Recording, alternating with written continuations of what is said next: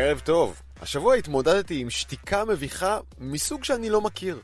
פגשתי הנהלה בינלאומית של אימפריה טקסטיל לשיחה על בינה מלאכותית, ורק בשביל הדוגמה, השקעתי כמעט תשע דקות שלמות, ויצרתי עבורם רעיונות, עיצובים חדשים לדגמים של המותגים וקווי המוצרים שהם מייצרים. הצגתי בפניהם גרבי ספורט, וקיבלתי שתיקה מביכה. אוקיי, לא נורא, הראיתי להם בגד גוף חדש שהצבתי. שוב, שתיקה. לא הפכתי למבין באופנת ספורט, אבל בשתיקות מעיקות אני בדרך כלל מבין, ואת השתיקה הזאת לא ידעתי לפענח, כמעט התחננתי להסבר. למה אתם שותקים? כי העיצובים האלה מביכים כל כך, או כי הם טובים מדי?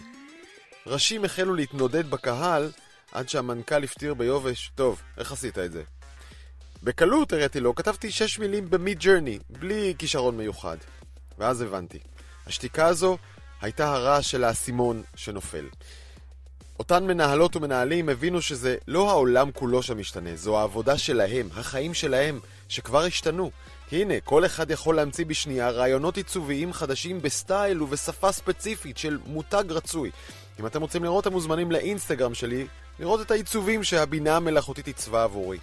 כל אחד יכול לייצר אלפי רעיונות לבגדים מעוצבים בתוך יום עבודה אחד, ואם כולם יכולים, אז גם לאימפריה טקסטיל עדיף להיכנס לזה ולהשתמש בכלים החדשים ולקצר חלק גדול מזמן העבודה בקלות. הנה, עוד ענף תעשייתי השתנה לחלוטין. אגב, ביקשתי מהחברים בסטארט-אפ הישראלי בוטיקה להלביש את אותם דגמים פיקטיביים שיצרתי על גוף פיקטיבי של דוגמנית פיקטיבית בעזרת בינה מלאכותית. בתוך כמה דקות כבר היו לי צילומים לקמפיין של ממש. אז אם גם אתם רוצים להתחבר לעולם הזה, אני מזמין אתכם ואת הילדים שלכם לקייטנת הבינה המלאכותית, סדרת הרצאות בלייב ובחינם על בינה מלאכותית ועל החיים עצמם. הכל מחכה לכם בכתובת קייטנה.לייב. היזמים רון קלדס ואבישי פריז. הקייטנה מתחילה ביום ראשון בהרצאה שלי, ואחריי מבחר מרצים נהדר שישימו אתכם בדיוק במקום הנכון. עוד מעט נדבר עם חיילי הסייבר שהודיעו לא נתנדב יותר למילואים, גם על פיתוח חדש שייתר אולי את בדיקות מי השפיר, וכמובן צ'אט GPT המתרוקן ממשתמשים ו-threads שמתמלא בהם. העתיד עכשיו, אני דרור גלוברמן, מתחילים. לעתיד עכשיו, הקריאות להפסקת ההתנדבות למילואים נשמעות מטייסים, מרופאים צבאיים, גם מאנשי סייבר התקפי. 300 מחיילי מערך הסייבר הודיעו שיפסיקו להתנדב לשירות מילואים. איתנו אחד מהם, פיי, ערב טוב. ערב טוב. אתה ממובילי מחאת המילואימניקים מאגף הסייבר ההתקפי, מי עוד חתום על המכתב הזה? מעל 300 איש, דרגות שונות, אה, אלופי משנה ועד אה, חיילים רגילים, אזרחים, בצה"ל, בשירות הביטחון הכללי, במוסד. כן, קבוצה די מגוונת של אנשים. ומה אתה יכול לספר על מה שעשית בשירות שלך? מה עושים בסייבר התקפי? אני לצערי יכול לספר מעט, אה, אבל אה, ניתן, אני חושב, להקשיב קצת למקורות זרים שדיברו על כל מיני השפעות שהיה למערך הסייבר ההתקפי על תוכנית הגרעין האיראני לכאורה, ועל כל מיני פרויקטים אחרים וחשובים לביטחון המדינה, כמובן פעילות של איסוף אה, מודיעין אה, ענפה. זה תחום ששנים אה, לימדו אותנו לשתוק בו ופחות לדבר עליו. אוקיי, okay, אני, אני אספר ממה שאני חושב גלוי וידוע. מדובר בעצם באנשי תוכנה מהכי מיומנים ומתוחכמים שיש, שיושבים מול מחשביהם. אה, ודרכם מצליחים לפרוץ לתוך מחשבים, מערכות תעשייתיות, אה, טלפונים סלולריים כמובן, אה, ולשלוף מהם מידע ולשתול בהם מידע ולהאזין למה שקורה דרכם. זה נדמה לי הגדרה הגיונית של התחום הזה בכלל. מסכים? נראה לי שאתה מבין לא רע. אוקיי. ובעצם, מה, מה הטענה שלכם? מה אתם אומרים במכתב? אנחנו טוענים, כמו רבים אחרים, שהצעדים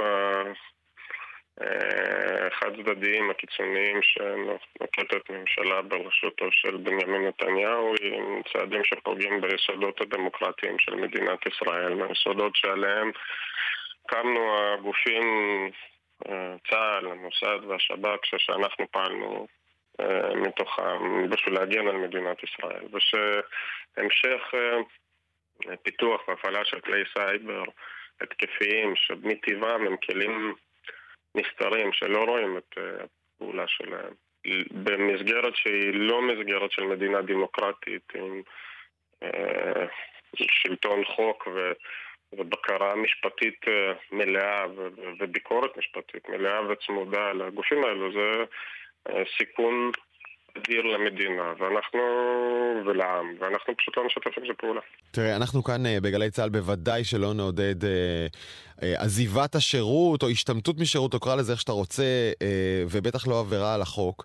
אבל אני חייב להבין, הזכרת את הממשלה ואת הצעדים שהיא בוחרת. זוהי הממשלה הנבחרת, אלה תוצאות הבחירות, אלה הצעדים שהתקבלו באופן דמוקרטי בהרמת יד, גם של האזרחים וגם של חברי הכנסת. אתה לא מכבד את ההכרעה הדמוקרטית.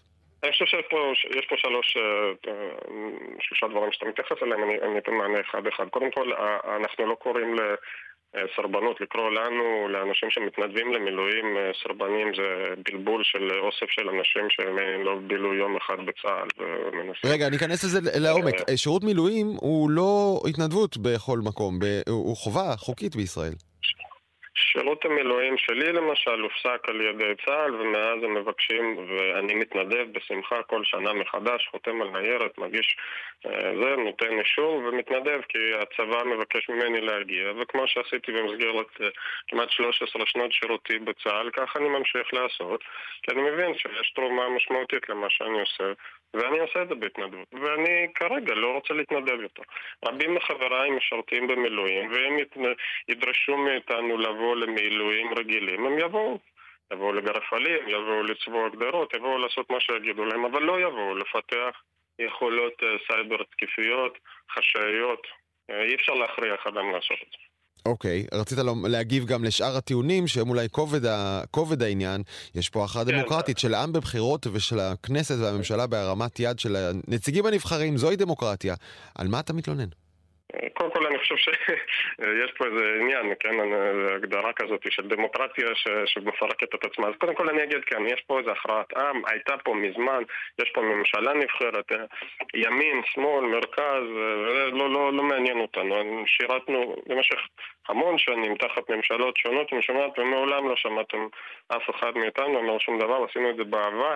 למען מדינת ישראל ועם ישראל, ואנחנו כמהים להמשיך לעשות את זה. לא מדובר פה באיזה נושא פוליטי, מדובר פה בשינוי חוקי המשחק היסודיים ביותר אה, של מדינת ישראל והפיכתה ללא דמוקרטית. וזה לא מקובל, ואם אה, הממשלה חושבת שיש לה איזה רוב, אגב נראה שאין לה רוב בעם, אה, ומפת המנדטים אינה מייצרת איזושהי, או לא מייצגת את העם, אז יתכבדו ויגישו את אה, אוסף חוקי ההפיכה המשטרית לאיזה רפרנדום או למשאל עם ויראו שאין. מדובר פה בחתירה של אנשים שחלקם עבריינים ממש אה, לפי הגדרת הדין וחלקם עומדים לחקירה שפוגעים במערכת המשפט שחוקרת אותם. זה כל הנושא פה. לא מדובר פה איזה בתהליך אה, בחירות שעליו עשו אה, איזשהו משאל עם לביטול הדמוקרטיה בישראל. אתה יודע, לא, לא אני לא בא להתווכח בכלל עם הפרשנות שלך. אה, העניין הוא שיכול כל אחד לפרש את זה בדרכו שלו, ואנחנו רואים שאזרחי ישראל באמת מתפלגים בדרך שבה מפרשים את זה. אז מה, עכשיו אה, נגייס לצבא או נשרת בצבא לפי מה שאומר הסקר האחרון ולפי פרשנתנו האישית? את המצב הפוליטי? אז זה מה ש... אגב, זה מה שקורה. אה, אה, האנשים שהיום מפרקים את הדמוקרטיה הישראלית, רובם אינם, אינם משרתים בצבא, לא הם ולא ילדיהם. אז אה, יש פה חד צדדיות שאינה מקובלת. עכשיו, אני, זה לא הנושא שאנחנו מדברים. אנחנו מפתחים ומפעילים יכולות סייבר התקפי נסתרות. אי אפשר לעשות את זה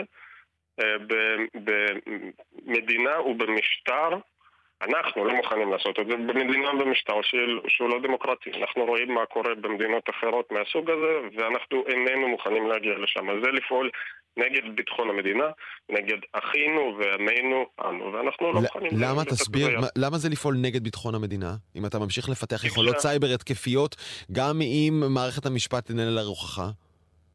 זה לא מערכת המשפט, זה הדמוקרטיה, זה, זה היסוד שעליו בנויה המדינה שלנו, ו... אה, ראינו מה קורה כשמשטרים לא דמוקרטיים אה, מקבלים לידיהם אה, יכולות סייבר מתקדמות. זה מוביל לפגיעה קשה באזרחים, זה מוביל למלחמות בחוץ, זה מוביל רדיפה בצדק של אה, אותם האנשים שמפעילים את היכולות האלו בשביל הממשלה על ידי ממשלות זרות. כלומר, אתה לא חושש שאם תפתח, אם תמשיך לפתח יכולות, נגיד, לפרוץ לטלפונים ולהאזין בחשאי למש, למה שעושה שם, זה אני אומר לאחריותי, תשתמש בזה מדינת ישראל ללא אה, בלמים אה, אה, ואיזונים כדי לצוטט לאזרחיה שלה? לא סתם, זה מה שאתה אומר? אני לא רוצה להגיד מדינה, אני אומר שממשלת ישראל הנוכחית הזאת הופכת ופועלת בצורה אקטיבית בשביל להפוך את המדינה למדינה כזאת שתוכל להשתמש ביכולות האלו נגד אזרחיה נגד מי שהיא מדמיינת שהוא האויב שלה. שמע, אה, אפשר לטעון אה, שלוחם או טייס שמסכנים את החיים שלהם עבור המדינה, אה, אולי יש להם איזושהי, אתה יודע, זכות יתר לחשוב שוב על מהי הסיטואציה ועבור מה הם מסכנים את החיים שלכם. במקרה שלכם, תקן אותי אם אני טועה, לעולם לא תימצא בסכנת חיים במסגרת התפקיד שלך. ומצד שני, כן קיבלת מהמדינה מקצוע והכשרה ששוות המון המון המון כסף באזרחות. אפשר לטעון, לקחת מה שלקחת, ויאללה ביי.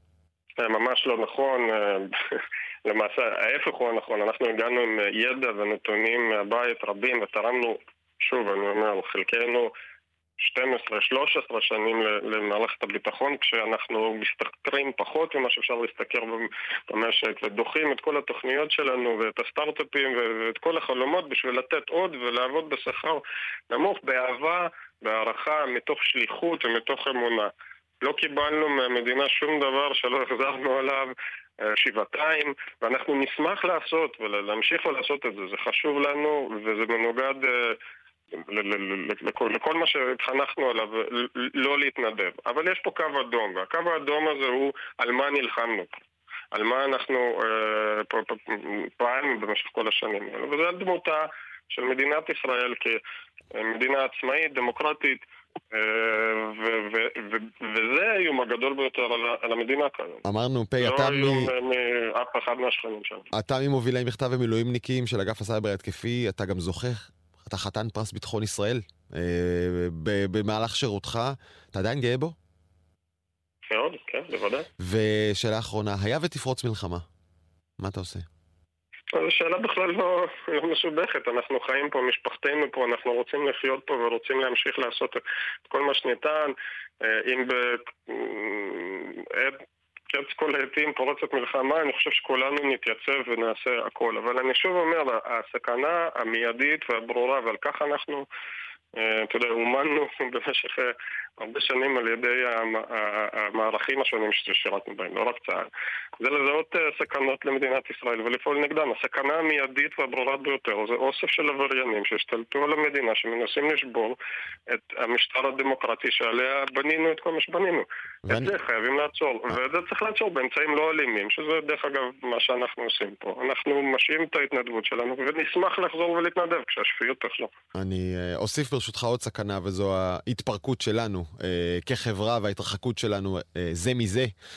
רק זה לכשעצמו מסוכן. פ' ממובילי מכתב המילואימניקים במערך הסייבר ההתקפי, תודה על השיחה הזאת. תודה רבה, ביי. העתיד עכשיו זה המוצר הטכנולוגי הכי מצליח אי פעם מבחינת ההתלהבות הראשונית של הקהל, אבל גם אם אתם לא ב-Threads, הרשת החברתית החדשה, הוא מבשר דרמה עמוקה בהרבה שתשפיע על איך שהאינטרנט כולו עומד להיראות. טל שחף, כתב טכנולוגיה בטק 12, מצטרף אלינו. ערב טוב, טל. ערב טוב. התלהבת מ-Threads, את האמת. האמת שנחמד שם. אני חייב להגיד, בניגוד למה שרבים אה, חושבים בסוג של עניות טעם, שמי זה בכלל פרד, אנחנו, טוויטר הוא המקום שלנו. לא, מקום נחמד. תשמע, בוא נניח שמרבית מאזינותינו ומאזיננו אינם משתמשים ב-threads, אה, והם אה, כמונו עומדים אולי על הקווים ומסתכלים בחשדנות על למה אני צריך עוד רשת חברתית, מה היה חסר לי בחיים לפני, גם ככה אני מבזבז שם יותר מדי זמן. חדשנות גדולה ראית שם? לא ראיתי חדשנות uh, בכלל, ראיתי uh, החלאה, בוא נגיד, שבין uh, uh, בין אינסטגרם, שזה רבים ממאזינותינו ומאזיננו כן uh, נמצאים שם, uh, לבין הפורמט uh, של טוויטר. Uh, אבל התוצר הסופי הוא אינסטגרם במראה קצת אחר ובפונקציונליות קצת אחרת. לכן אני גם חושב, מי שמאכלס את המקום הזה, לפחות ככל שאני יכול לשפוט לפי הפיד שאני מקבל, זה האנשים שאתה פוגש באינסטגרם, שזה סלב, זה משפיענים, זה זמרים, זה פשוט מקום אחר, זה לא נראה כמו טוויטר. כלומר, הוא בעצם פתח לאותם אנשים באינסטגרם עוד ערוץ תקשורת. אה, שאגב, מה שאני שומע, סיפרה לי את זה נטע צ'רנר המשפיענית שנכנסה לשם, ומסתבר ש, שהרבה יודעים את זה, שזה אה, אה, דווקא הטינופת יוצאת שם, שפתאום אנשים מרשים לעצמם ללגלג וללעוג ולהכאיב אחד לשני ולטנף כמו שבאינסטגרם לא מקובל. נכון, נכון. תשמע, חלק מהאנשים אני לא מכיר, אבל נגיד אנשים שאני מזהה את השם שלהם, אה, נגיד בן זיני, יש איזה סוג של התפתח שיח של אה, די של יורד עליו וצוחק עליו. אני מניח שלזה היא התכוונה לדברים מהסוג הזה. אבל בכלל, זה, זה לא סוג הסביבות שאני רגיל להיות בהם. אני מאוד אוהב בטוויטר, עם כל התחלואים שלה, את האווירה הצינית, העוקצנית, המאוד שנונה של האנשים. אנשים שכותבים טקסטים משעממים אה, נעלמים, כי נשארים אלה שכותבים טקסטים מעניינים. אה, אין את זה פה. פה זה אווירה של, אה, מסיבה חברתית, של... הרבה חנופה לסלבס והרבה ירידות אה, מהצד השני. Mm, נשמע כמו משהו ש- ש- שלא נותן המון סיבות, לפחות לא בשבילי להיכנס. אמ, אבל תראה, בשביל הרבה מאוד אנשים אחרים כן, יותר מ-100 מיליון איש, אה, בטח ה counter ממשיך עוד לעלות. זה אומר שבתוך כן. פחות משבוע, Threads הצליחה להגיע לגודל של חצי טוויטר. למה שטוויטר כן. בנתה על יותר מעשר שנים. אנחנו נדמה לי שטוויטר עומד היום ב-500 אה, פלוס לא, אה, מיליון משתמשים. לא, 250 מיליון זה מה שאני זוכר.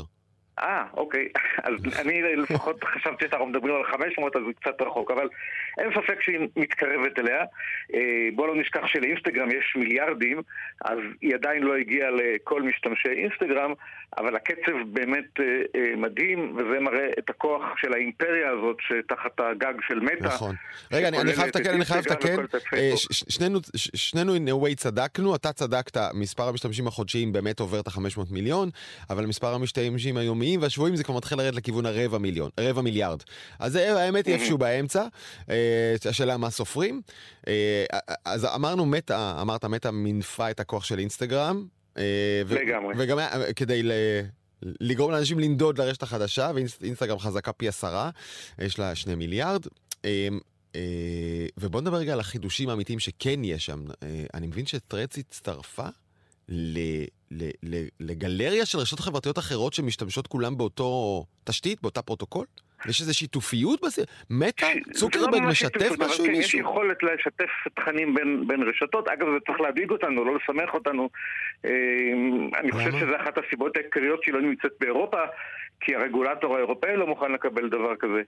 Uh, הקלות הזאת שבה הפרטים שלי עברו uh, לרשת החדשה וקיבלתי פתאום uh, מאות אנשים בפיד שלי שאני לא מכיר אותם ואני לא עוקב אחריהם, היא חלק מהעניין הזה. היכולת לבחוש בנתונים של כולנו ולחבר דברים שלא קשורים לדברים.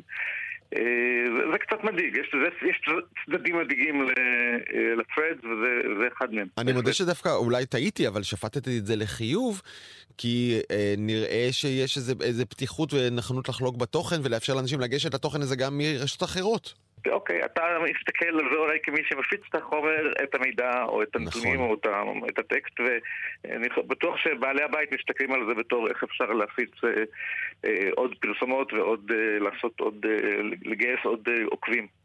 אבל אני חושב, דרור, שהשאלה העיקרית היא האם זה הטוויטר קילר שמחפשים נכון. אותו כבר זמן מה, אה, ויש לו הרבה מתמודדים אה, מולו על התואר הזה. אני חושב שלא. אני חושב שזה פשוט לא, לא טוויטר, ולא מהווה את הפלטפורמה שמשתמשי הטוויטר, כל המאות מיליונים שיש כיום, ירצו לעבור אליה. Mm. וזאת הנקודה העיקרית. אה, אה, למה? נדמה לי שגם צוקרברג וגם אדם מוסרי אמרו אה, בתחילת הדרך שזה לא נועד להיות תחליף לטוויטר, לא יהיו פה... שיחות על פוליטיקה ככל שהם יכולים להשפיע על זה והם יכולים ולא על נושאי חדשות. הם רוצים שזה יהיה מקום חברתי, סלבי, וזה כנראה בדיוק מה שאנחנו רואים מול העיניים כרגע. אז תגיד, אם זה לא אמור להחליף את טוויטר, מה אילון מאסק קפץ ככה כינשוך נחש עם כל האיומים והזמנות לדו-קרב, והוא הציע, בוא נשלוף סרגלים ונמדוד פעם אחת ולתמיד, כאילו... אני חושב שהבעיה פה העיקרית היא טוסטסטרון יתר. אה, זה בעיה הורמונלית, לא, לא בעיה עסקית או טכנולוגית, הבעיה היא בהורמונים. לחלוטין, לחלוטין, וזה עושה טוב לשני הצדדים בעניין הזה. אה, שניהם אה, נראה לי מושכים תשומת לב בזכות זה, והנה עובדה, אנחנו רואים שזה עבד יפה מאוד למטה. אה, עבד למטה, אבל אני לא בטוח שעובד לטוויטר, כי תקן אותי אם אני טועה, אנשים, מה שאני שומע מסביב זה מיאוס מהקפריזיות של אילון מאסק שמתבטאת בקפריזיות בטוויטר, פתאום יש, פתאום אין, פתאום מגבילים אותי בכמות הציוצים, פתאום לוקחים לי את הוי כחול, מחזירים לי את הוי... זה, רק להיות משתמש אני... שם זה רכבת הרים. לגמרי, ועדיין תראה שאין נטישה המונית, אה, אין נטישה המונית של טוויטר. הייתה איזו תקופה אחרי, אחרי ההשתגעות הראשונה שלו, שמאסטרדון הסתמן בתור הטוויטר killer, ושאנשים עברו אליו. אה, רבים מחבריי נמצאים שם, אבל אתה, וואלה, יש לך חברים במאסטרדון? אתה לא מרגיש את האווירה של טוויטר. יש לך חברים כן. במאסטרדון? גם ב Bluesky? בלו סקאי עדיין לא הצלחתי להתקבל, אתה יכול לסדר לי? כן, אז בואו נעשה החלפות, אני אסדר לך זה, אתה תסדר לי זה, רק נחבר את המאזינים והמאזינות, אנחנו מדברים על אפליקציות שקמו כבר לפני כמה חודשים, וכל אחת מהן ניסתה להחליף את טוויטר בתורה, אה, והיה כזה דיבור, כאילו שזה עניין חדש ושנחמד להיות שם, אבל כמו שאתה אומר, את המסה העיקרית של קובעי דעה, עיתונאים, פוליטיקאים, אנשי עסקים, טכנולוגים, בכלל אנשים מעניינים שיש להם מה להגיד ושווה לשמוע אותם, קשה להגיד שזה שאב החוצה מטוויטר. ההרגל הוא הרגל עם כל הקפריזה. ההרגל הוא הרגל ואתה גם רוצה את העוקבים שלך ואתה גם רוצה את אותם קבוצות ואותם פידים שאתה מחובר אליהם ואת זה אי אפשר להעביר ממקום למקום. אגב, אחת הסיבות של הנהירה העצומה אה, כרגע לפרז, לפי דעתי, או לפי מה שאני מתרשם ממה שאני רואה שם, זה העניין של הפומו, החשש שמישהו יתפוס לי את היוזרנם, שמישהו ייקח לי את העוקבים שכרגע יש לי באינסטגרם, ולכן כל המשפיענים שנכנסו לשם יראו לתפוס את היוזרנם ולנסות לגייס כמה שיותר עוקבים. אצלם זה באמת פומו אמיתי, זה חלק מהפרנסה שלהם. אצל אחרים זה פחות חשוב ואין להם עניין מיוחד אה, להיות במקום הזה, אני חושב. תראה, אני לא יודע כמה טל שצ'ף יש בעולם. אז מה, מול איזה תחרות אתה מתמודד? אני יודע שאני הדור גלורמן היחיד, אז בזה אני מסודר, אבל אתה יודע, יש המון אה, ג'ון דייוויסים וקריס סמית אה, שאני מבין את הפאניקה שלהם. אה, מה לעשות, שם גנרי זה בעיה. אה, תגיד, מה צריך לקרות כדי שרשת חברתית חדשה באמת תצליח ליצור מסה ולייצר עניין ולתת בעיקר אווירה, חוויה מסוג חדש? ואני אפילו אפריז ואומר, אולי חיובית, באמת מקום שעושה טוב על הלב של אנשים ולא להפך. כן, זו שאלה מצוינת, ואני בספק אם, אם כרגע התשובה שלה היא threads. אה, לפחות לחלק משמעותי שעדיין לא נמצא שם מהאוכלוסייה. אה, ואני חושב שבסופו של דבר יש לנו כמות מוגבלת של פלטפורמות שאנחנו יכולים להיות בהן באותו זמן שאנחנו מקדישים ללהיות בפלטפורמות. אה, וזו שאלה טובה, כי, כי אתה צריך לגרום להרבה אנשים לרצות להיות בזמן הזה שיש להם להיות שם. ולמה שאני לא יודע אם למישהו יש את התשובה עליה, ואם Threads היא התשובה, את זה נוכל לראות רק תוך כמה חודשים, אם השיח שם ידעך, או שלהיפך ילך ויתגבר. כן, כלומר, אתה לא, אתה כן מתרשם מהמס, מהעובדה שמאה ומשהו מיליון איש נהרו בתוך כמה ימים, או שבעיניך זה רק תגובת, אה, אתה יודע, תגובה מהמותן להצעה באינסטגרם, ואת הלחיצה השנייה על האפליקציה הזו כבר תקרה בפחות. בעיניי זה, זה extension של, של אינסטגרם, אנשים עברו לשם כאילו זה חלק מה features של אינסטגרם, התנסו בפעם ראשונה בתקשורת מילולית אה, קצת יותר משמעותית ממה שהם רגילים באינסטגרם. יכול להיות שזה יתפוס אותם, יכול להיות שיגלו שאפשר בכמה מילים להגיד יותר משבכמה תמונות. אה, ואז כן זה יהיה הדבר, ואולי הם ימשיכו לחיות ביחד אה, בתור, תסתכל, אגב, כשאתה רואה מה, איך מוצגת האפליקציה בחנות האפליקציות, זה נקרא thread, זה אינסטגרם אפ, כן. כלומר זה, זה לחלוטין חלק מאינסטגרם. Mm. אה, טוב, תראה, אתה ואני ביחד, לא, לא נעים להגיד, לדעתי מחברים את הגיל שלנו, מגיעים לאזור המאה, יש כאן מעבר לזכוכית כמה פעוטות, חיילים צעירים, בוא נראה אם זה מדבר עליהם, חברים מעבר לזכוכית. האם העסק הזה, האם נרשמתם ל-threads? אביב העורכת מרימה יד, אה, אורי לא, והטכנאי גם לא. בקיצור, אה, אחת נרשמה ושתיים לא. אביב, את אוהבת את זה? עושה לי so so עם היד, so so, ככה ככה. אה, אז מתוך שלושה צעירים, חצי, אה, חצי לייק ל-threads, אז ייתכן שאנחנו צריכים לסכם את השיחה הזאת בלהגיד, אם אין לכם עניין מיוחד, עסקי, תרבותי או אה, טכנולוגי, אתם יכולים לחכות על הקווים ולראות אם בטעות מתפתח שם משהו שווה ורק אז לבוא, ואם לא, אז חסכנו לכם עוד כמה דקות ביום. לא, עם הערת אזהרה אחת, אם נכנסת ל-threads you can never check out, כמו שאומר השיר. ברגע שנכנסת לשם אי אפשר למחוק את ה-threads, כי אתה יחד איתו חייב למחוק את אינסטגרם. זה אמיתי. כלומר, תחשבו אותו לפני שאתם נכנסים, זה דרך חד-כיוונית. איפה, באמת אני אומר, איפה האירופים שיעשו סדר לא רק באירופה, אלא בכלל בכל העולם? אני רוצה שהאירופים יהיו אחראים על כל הרגולציה של טכנולוגיה בעולם, ואז הכל נראה לי יהיה טיפה יותר שפוי ורגוע. כנראה, כנראה. טל שחף, מטק 12, תודה רבה על זה. תודה, תודה. ביי ביי. ערב טוב. העתיד עכשיו, עכשיו נדבר על בינה מלאכותית. מסתבר שצ'אט GPT הוא לא להיט כל כך גדול כמו שחשבנו. היקף השימוש בו דווקא ירד בחודשים האחרונים, ואם זה לא מספיק, אז הרבה חברות מגלות את המגבלות של המודל. הרבה אנשים כבר לא חוזרים אליו כמו פעם, ומצד שני, אילון מאסק, כנהוג ממקודם, משיק אולי סוג בינה מלאכותית חדש, חברת בינה מלאכותית חדשה שלו, על כל זה נדבר עם אורי אליאבייב, יועץ בתחום ה-AI. ערב טוב, אורי. ערב טוב, מה נשמע? טוב, אז מה, ChatGPT חצי שנה אחרי ההתלהבות הגדולה נקלט כבר למשבר? אז כן, אנחנו רואים אה, דוחות שבעצם אומרים שיש ירידה של עשרה אחוזים בנפח השימוש ושלאט לאט אה, ההייפ קצת נרגע יש לזה מגוון סיבות, אבל בסוף אנחנו רואים שיש ירידה בשימוש ואי אפשר להתחמק מזה. תגיד, אבל יכול להיות שהירידה בהייפ של ChatGPT קשורה לזה שיש לו אה, מתחרים.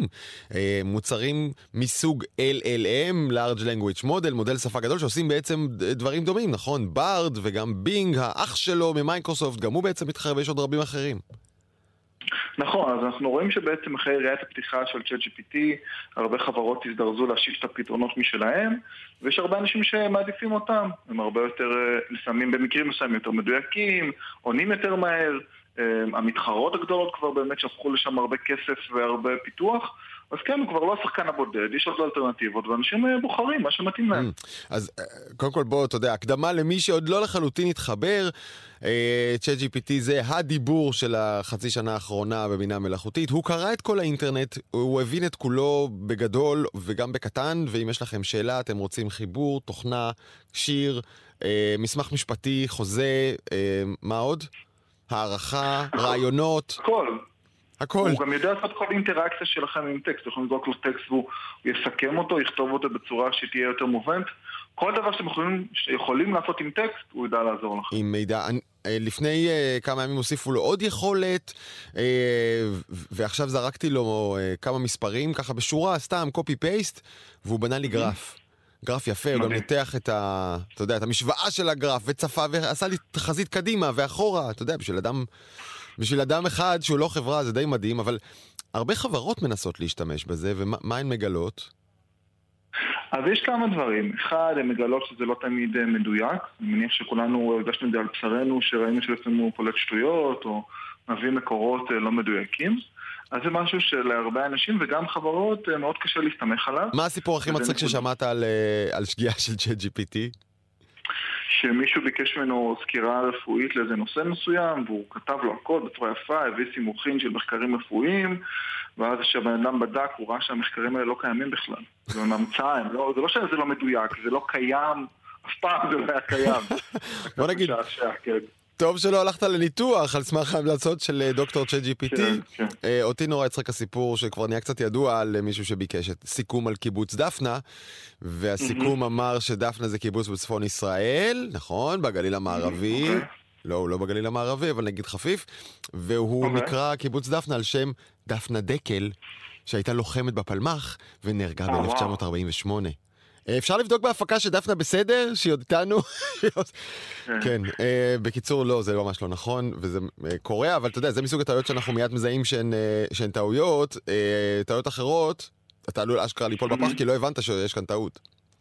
נכון, אני מסכים איתך. אני תמיד אומר לאנשים, תשתמשו בצ'אט GPT רק בנושא שאתם ממש מבינים בו.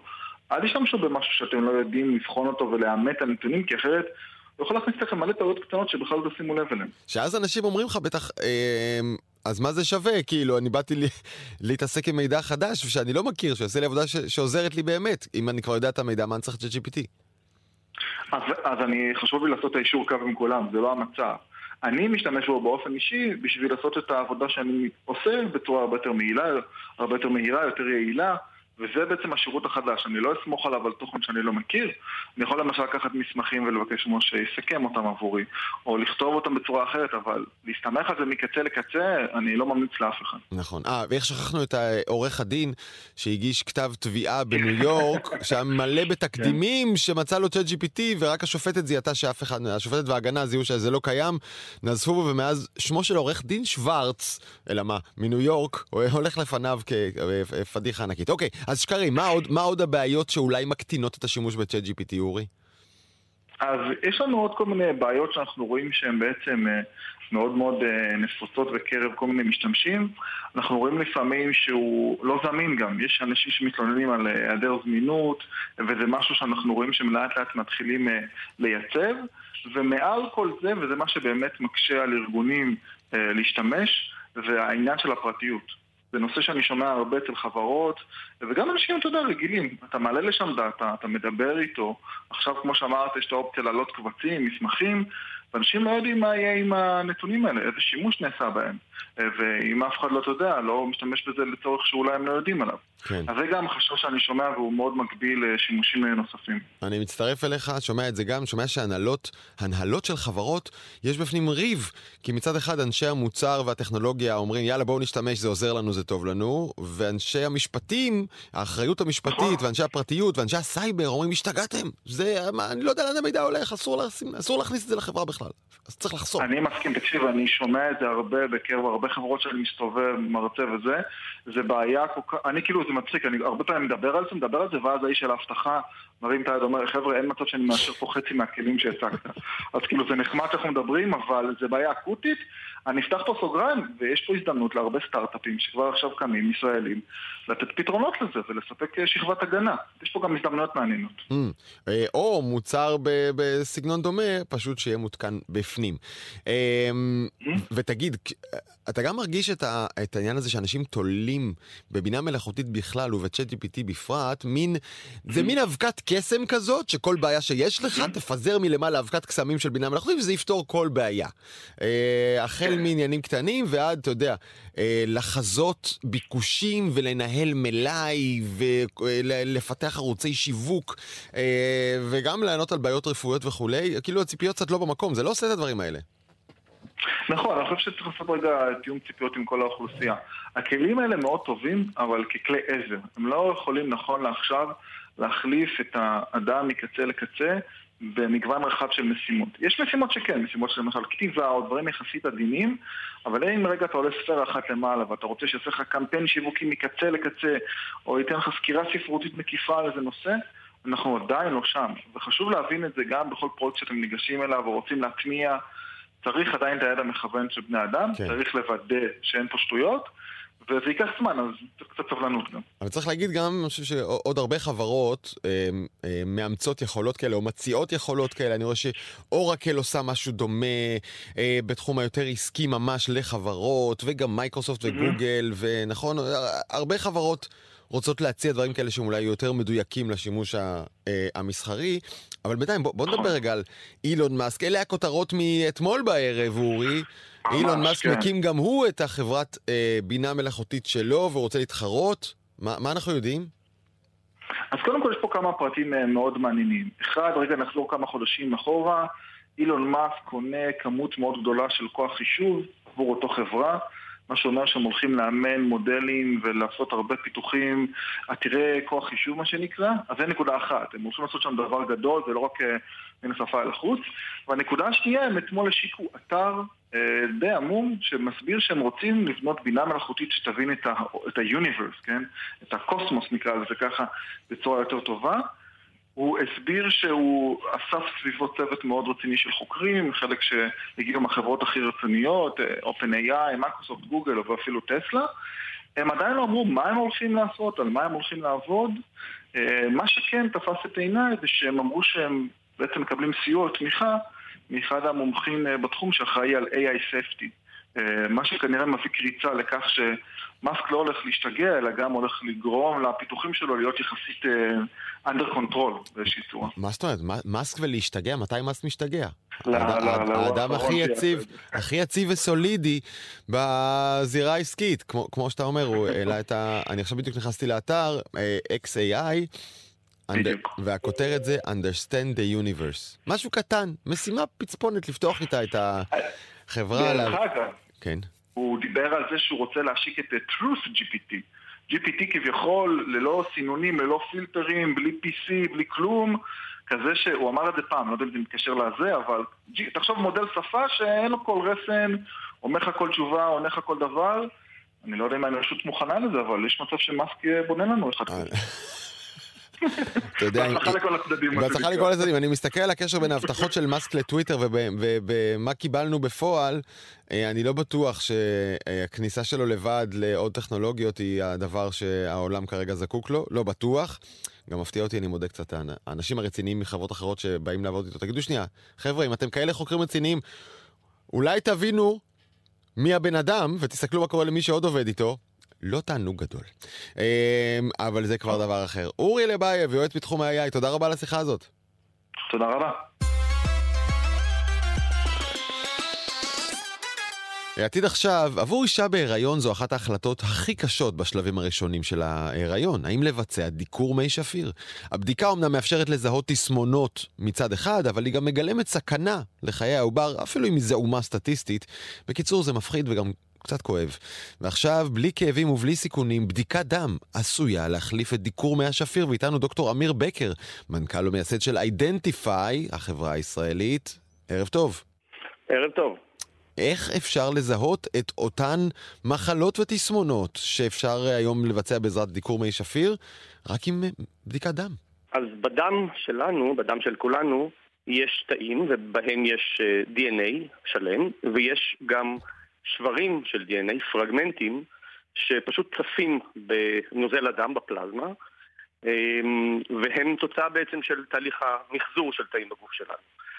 אה, בדם של אישה בהיריון יש אה, רוב הפרגמנטים האלה, רוב המקטעים הקטנים האלה הם שלה, של האישה, ויש מיעוט, כעשרה אחוז מהם, שהוא של, של העובר, בעיקר מהשליה. הבדיקה החדשה מאפשרת בעצם להפריד את המקטעים העובריים מהמקטעים האימהיים, ואז אה, לרצף את כל המקטעים שנמצאו אה, כמקורם בעובר, אה, וכך בעצם לקבל את המקבילה של ריצוף אה, גנומי מלא של ה-DNA העוברי. וואו, אז אני, אני אעשה לזה ברשותך הקבלה פשוטה. אתה נכנס לחדר שבו המון מרצפות שבורות, שברי שברי שברי מרצפות, ועשרה אחוז שייכים למרצפת מסוג אחר, ואתה יודע לאסוף רק את השברים של העשרה אחוז, ולהרכיב אותם חזרה למרצפת שלמה ולהגיד, אה, ככה היא נראית, וזה מה שיש בה וזה מה שאין בה, יש מחלה, יש תסמונת או אין. הבנתי נכון? בדיוק כך, בדיוק כך. אה, וזוהי פריצת דרך? אף אחד לא עשה את זה אף פעם בעולם בצורה הזאת? אז עשו את זה, אה, ויש בדיקה אה, שהיא בעצם בדיקה מסחרית וקלינית, אבל היא מסוגלת לזהות רק כעשרה אחוז מהמומים הגנטיים, מהמחלות הגנטיות, בעיקר אלה שהן אה, מחלות כרומוזומליות, שכל הכרומוזום מופיע פעם נוספת, שלושה עותקים במקום שניים, או שמקטעים מאוד גדולים ממנו. את ה-90% הנוספים... רגע, על אילו תסמונות אנחנו מדברים? מה, מה כבר היום אפשר לזהות, ואילו תסמונות הבדיקה שלכם מסוגלת לזהות שקודם לא ניתן היה? אז אה, התסמונות, אה, התסמונות העיקריות אה, שהבדיקה הקיימת מסוגלת אה, לזהות נקראות טריזומיות. למשל, Down syndrome זה אחד מהמפורסמות ביותר, אה, והבדיקה שלנו מסוגלת בעצם לזהות את כל הרצף משינוי ב... נוקלאוטיד בודד, אבן הבניין האחת מתוך שלושה מיליארד שמרכיבות את הגנום שלנו, ועד כרומוזום שלם. אה, תסמונות שהן נוקלאוטיד בודד, או אה, מקטע קטן מאוד, כוללות cystic fibrosis, מחלת גושה, הרבה מאוד משבעת אלפים אה, בערך המחלות הגנטיות הידועות לנו כיום, והרבה מאוד מהן הן ממש קטלניות. וואו, ואיך, אה, אתה יודע, היום לבדיקת מי שפיר, שהיא באמת אבן דרך אה, מאוד מהותית, אני חושב, בהרבה מאוד הריונות, יש לה פרוטוקול מאוד ברור, כן. מתי מחליטים, מתי מבצעים, מתי מגיעה התשובה, מה עושים עם התשובה, אם חלילה היא לא תקינה. איך, איך נראה התהליך מהזווית שלכם? אז גם כאן יהיה פרוטוקול ברור אה, קליני, הבדיקה שלנו מתאפשרת כבר במהלך השליש הראשון של ההיריון, לקראת סוף השליש הראשון, בשבוע העשירי או האחד עשר להיריון. שזה, שזה חודשיים לפני. מי שפיר בערך. שזה לא מעט שבועות לפני מי השפיר, בשלב מאוד מוקדם של ההיריון, ובשלב שבו פעולה, התערבות, היא הרבה פחות טראומטית. בכל המקרים שבהם הבדיקה שלנו תראה תוצאה שלילית, כלומר שאין שום בעיה, שזה הרבה יותר מ-90, גם 95% מהמקרים. אה, גמרנו, שללנו את הבעיה הגנטית. במקרים שבהם הבדיקה מצביעה על כך שיש בעיה, לא נעשית התערבות או פעולה רק על סמך הבדיקה, ואז אה, בעצם יש אה, המשך ברור בבדיקה פולשנית כמו מי שפיר. Mm, כלומר, אה, אני, סליחה, אני אשתמש במילים היותר ברורות, הפסקת הריון לא תעשה בעקבות הבדיקה שלכם, אה, אבל, נכון מאוד. אבל אתה כן יכול למנוע את עצם בדיקת, אה, את עצם דיקור מי השפיר, שהוא לכשעצמו עלול, שוב, אחד ל-1500 אם אני לא טועה, לסכן חיי עוברים. לסכן את ההיריון. כלומר, אם, אם הגנום של התינוק יוצא, של העובר יוצא אצלך נקי, או מושלם, או תקין, אז בטוח שאין בעיה? אז בטוח זה דבר שאין אותו ברפואה, אפילו בבדיקת מי שפיר יש uh, מקרים שבהם uh, יש פספוס, אבל מדובר על דיוק שעולה על רף קליני נדרש, uh, שזה 99 נקודה הרבה אחוזים, וזה נכון, כפי שאמרת בדיוק, הבדיקה היא כמו בדיקת סקר או בדיקת screening, אם, רק אם מתגלה ממצא חיובי, יש המשך בירור ואולי פעולה. ובכל שאר המקרים בעצם הבדיקה מונעת אה, בדיקה פולשנית כן. לא נחוצה מרוב רובם של ההריונות. ואתה יודע שדיקור מי שפיר היום הרי נעשה כדי לזהות כבר שורה ארוכה מאוד של תסמונות בעזרת תוספות שכל אה, אישה או זוג בהיריון מכירים כ... צ'יפ גנטי ואקסום ושלל בדיקות אקסטרה אקסטרה, אתם גם אה, מכסים את זה? אנחנו בעצם מכסים את כל סוגי הבדיקות והמחלות הגנטיות שמכסים הצ'יפים ובדיקות האקסון שלהם. וואו, מתי זה יוכל להיות שימושי לנשים ההרות הישראליות? אז uh, אנחנו uh, התחלנו את הניסויים הקליניים שלנו בארץ עם כמה מרכזים רפואיים כאן בארץ ואנחנו מתקדמים לרישוי uh, רגולטורי של השיטה אה, בעולם הגדול, מתחילים מארצות הברית, מתחילים ניסויים קליניים בארצות הברית אה, כבר אה, בחודשים הקרובים, והתכנון הוא שלקראת סוף 2024 נוכל כבר להציע את הבדיקה באופן שוטף, קליני, בעולם, וכמובן גם בישראל. לקראת סוף 2024. בקיצור, נשות ישראל, אם זה, אם זה מעניין אתכן, המתינו, המתינו עם ההריונות עד לסוכות ככה, אז אה, סוכות הבא, לא זה, סוכות הבא, שנה הבאה, אז תספיקו לבדיקה הזאת, אבל לא, אנחנו לא נמליץ לאף אחד לעכב. אה, חלילה, אה, הריונות וילודה, אבל מי שכן, נכון, מי שתגיע עם הריון בעוד שנה וחצי בערך, תוכל אולי כבר לקבל בדיקת דם ולחסוך את מי השפיר. אכן. דוקטור אמיר בקר, מנכ"ל ומייסד ה-Identify, יותר זיהוי ופחות חששות. זה תמיד רעיון טוב. תודה רבה. תודה לך, תודה רבה. אה, עתיד עכשיו, אנחנו ממהרים לדרום, שם מחכה לנו רמי שני, כתבנו בדרום ומגיש הפודקאסט, מה שקורה מחר. שלום רמי. אהלן דרור, ושלום לכלל המאזינות והמאזינים. אז ככה, מחלות uh, במערכת הנשימה גורמות לכך שהריאות מתפקדות באופן ירוד. עכשיו תאר לך שיש לך מחלה בשריר, הוא מתפקד באופן ירוד, מה שאתה עושה זה סוג של פיזיותרפיה. אז זה בדיוק מה שפיתחה החברה הישראלית אה, לצורך פיזיותרפיה לריאות. זה מין אפוד עם אה, נקודות לחץ מתנפחות שיוצאות מאמץ על הריאות ובעצם מתרגלות אותן לנשום באופן יעיל. בואו נשמע את אה, ענת שני מחברת סינכרוני שפיתחה את האפוד הזה ונמשיך. מה שבאמת למדנו זה שאנחנו צריכים יכולת אה, לסנכרן בצורה טובה את המאפיינים השונים של הטיפול עם מה שקורה למטופל באותו רגע. Okay. אוקיי. פיזיותרפיסט שנמצא בחדר רואה את המטופל, מגיב עליו בהתאם אה, ומתאים את הטיפול.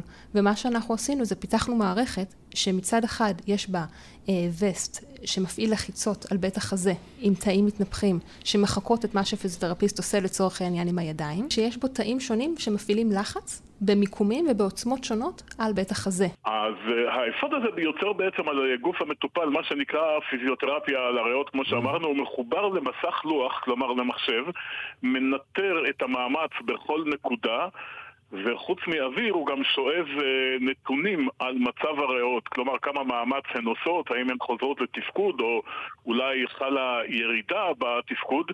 הרופאים יכולים לעקוב אחר ההתקדמות של המטופל שמגיע למכון הטיפול פעם בשבוע או מקבל אליו אפוד כזה בסיוע של אחות, זאת אומרת, אתה לא צריך פיזיותרפיסט צמוד, הוא יכול לשבת לראות סרט והמערכת תעשה לו את העבודה. אחרי סדרה של טיפולים, הריאות אמורות להיות שוב יעילות או מסוגלות למאמצי נשימה יותר גדולים.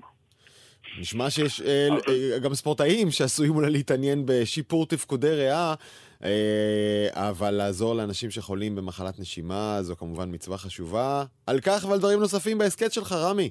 כן, בהחלט. הסכת מה שקורה מחר, המגזין המדעי של גלי צה"ל. אנחנו uh, כמובן אוהבים להקשיב לו, אוהבים להקשיב לך. ועד כאן uh, הפינה שלך, רמי. אנחנו נגיד לך תודה על שנים של פינות מעולות כאלה, ואנחנו גם נמשיך לספר מדי שבוע מה קורה בפודקאסט שלך, uh, מה שקורה מחר. תודה רבה, רמי. בבקשה. עד כאן העתיד עכשיו, ערכה אביב פוגל, הפיקו בר גולדפר ואורי קספרי על הביצוע הטכני, זיו עיני ועמית פבלוביץ'. אני דרור גלוברמן. אתם מוזמנים לשמוע אותנו מתי ואיך שתרצו בכל פלטפורמות הפודקאסטים המקובלות, פשוט חפשו אותנו באפל פודקאסט ובספוטיפיי וכל אלה. מה צריך לחפש? העתיד עכשיו. אני זמין להערות והצעות בדרור גלוברמן באינסטגרם. יאללה ביי.